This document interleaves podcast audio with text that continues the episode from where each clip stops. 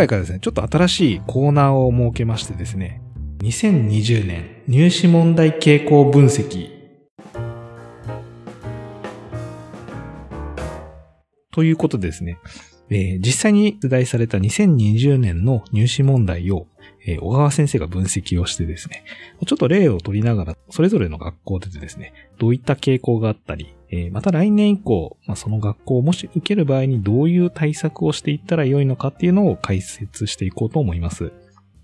えーまず、第1回目ですけれども、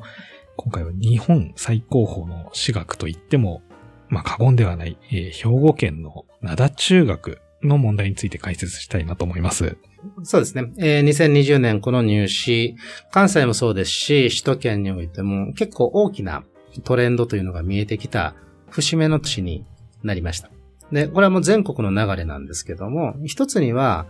算数について極端な難問というのはあまり出なくなってきた。ただ、知識を持っていればこなせるようなパターン処理型の単純な問題というのも減りつつあって、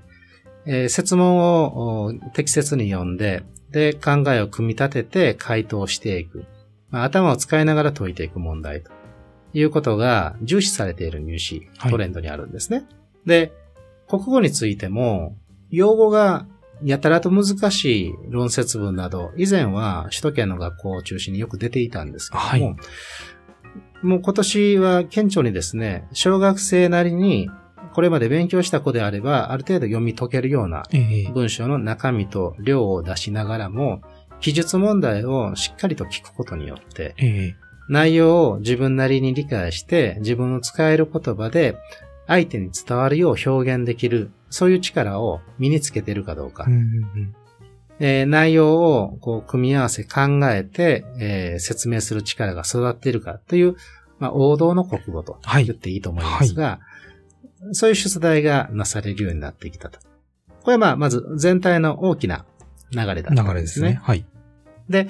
そうしたときに、今年のナダは、まず象徴的なのは、1日目の算数が、驚くほど簡単であった。うんそのナダ受験生にとってはですね。はい。えただ、他校を受ける子からすると難しいんですよ。うんうんうんうんまあ、灘っていうのは関西において飛び抜けて別格なので、はいそれ用の勉強はいるんだけども、その、社会力に難問中の難問ばっかりを大量にやるといった、一昔前の勉強イメージではなくなってきて、解けるべき学習を小5、小6と2年間積み上げてきた子、そして灘中の過去問の勉強をやってきた子であれば、えかなり高得点が取りやすい。ーそういう出題になっていました。はい。で、その結果ですね、算数にやや苦手意識がある子でもええ合格ラインに乗れる。うん冷静に当日取り組めば。というのが算数でまず発生したんですね。はい。で、次に国語が、えー象徴的だったんですけども、まあ、物語、論説、そして詩と、いずれもまあ例年通りの構成で、で、内容としても文章内容を順に、えー段落の組み立てに従って理解して、説問に問われたままに回答していく記述で答えていくという力は本当に正直に聞かれている。まあ、特殊な知識は特にいらない。えー出題だったんですけども、はいそのテーマがですね、まず、大門一の物語が、父親が学歴信仰者で、まあ家庭内であ DV のような、精神的 DV のような関わりをして、はいえー奥さんを虐げると。はい。で、はい子供についてもテストの成績でなじる叱る、まあ暴君なんですね。嫌われてる。えー息子はもうそういう父親に対して気持ちが冷めている。で中学受験生なわけです。はい。はい。で、母親は、そういった父親への感情を理解して、僕の味方だと思っていたのが、途中で、最近の学校のお友達の話、女の子のお友達がいるよと。で、そのお友達が生活保護を受けている。経済格差ですね。その話を聞いたときに母親が、そんなこと付き合うのをやめてくれと言い出したと。はい。息子は衝撃を受ける。学歴差別をする父親をダメなやつだと見限っていたけども、味方だと理解できていると思っていた母も、うん結局は経済格差ということで、自分が優位な立場にいて、そうじゃない人を下に見る。そんな心の持ち主だということで、親に絶望するんですね。で、終わる話。おはい。まずいきなりですね。はいはいを中学受験の現場で読まされると。ええ痛烈な皮肉ですね。そうですね。大学合格の実績とか、え点数とかだけを血道を上げてきた受験過程がいたとして、この問題を触れたときに非常にトゲが刺さる。そうですね。大問の2ではあ AI などが進んでいて、情報は検索すればいいとうん考えるこの現代の世相において。でも、人間の本当の価値というのはそういったコンピューターで判断できない部分。何かをすごいと思えたり、驚けたりする、はいそういう感性の部分にこそあって、そういった人間の感性、コンピューターで表現しきれない、えー独自の領域を最も感じさせてくれるのが読書の価値なんだと。はい。本には人間の中身が詰まっているからと。いうことで、読書の持つ価値、人間が人間であることによる意味はい。というものを考えさせる文章なんですね。はいで、3番の詩で、子供当時の親の思い出から始まって自分がもう親になって、ええ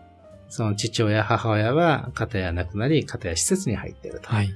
いうような、その、時間が流れ、そしてそれが戻ってくることはないんだけども、でも途切れるものではないといった、ええこの人生というものを感じさせる詩を出している。全体を通して、僕はこの灘州はですね、え得点取れる子に入ってほしいんではなくて、ええこれからあこの灘での6年間を経て、で、大学、そして社会へと出ていく子供たちに人間性というものがええこれからの時代必要なんですよ。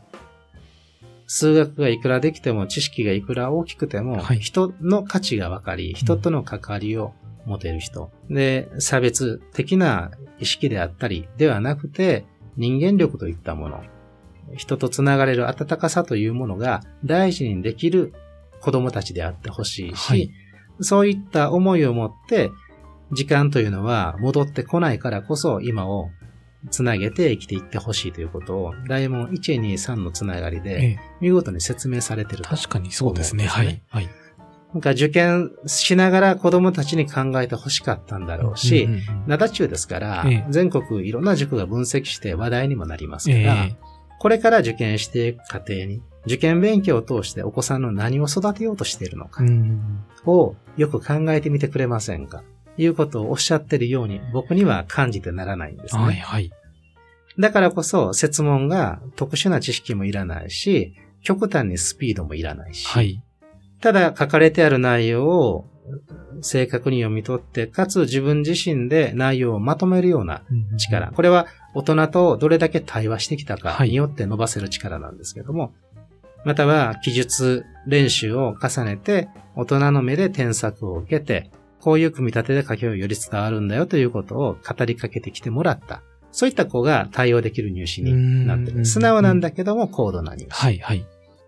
で、そういった出題をされているから、じゃあどんなが学習をこれからやっていけばいいでしょうか。はい。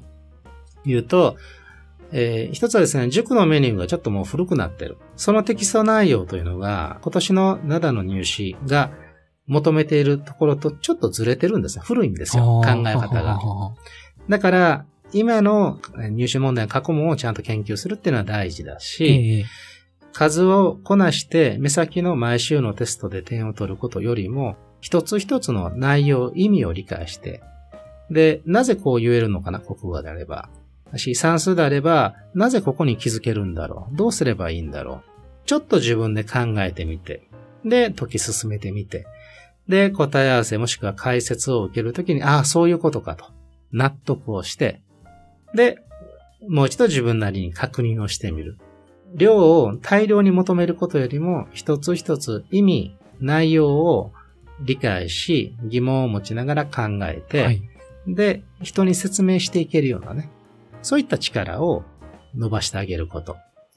が重要になりますね。かなり大人な小学生を求めてるじゃないですけれども。そうですね。えっとね、大人な小学生であれば一人でやっていけるし、で、別に大人になれとは言ってないのえで、ええちゃんとお子さんと大人が会話してくださいよと。はい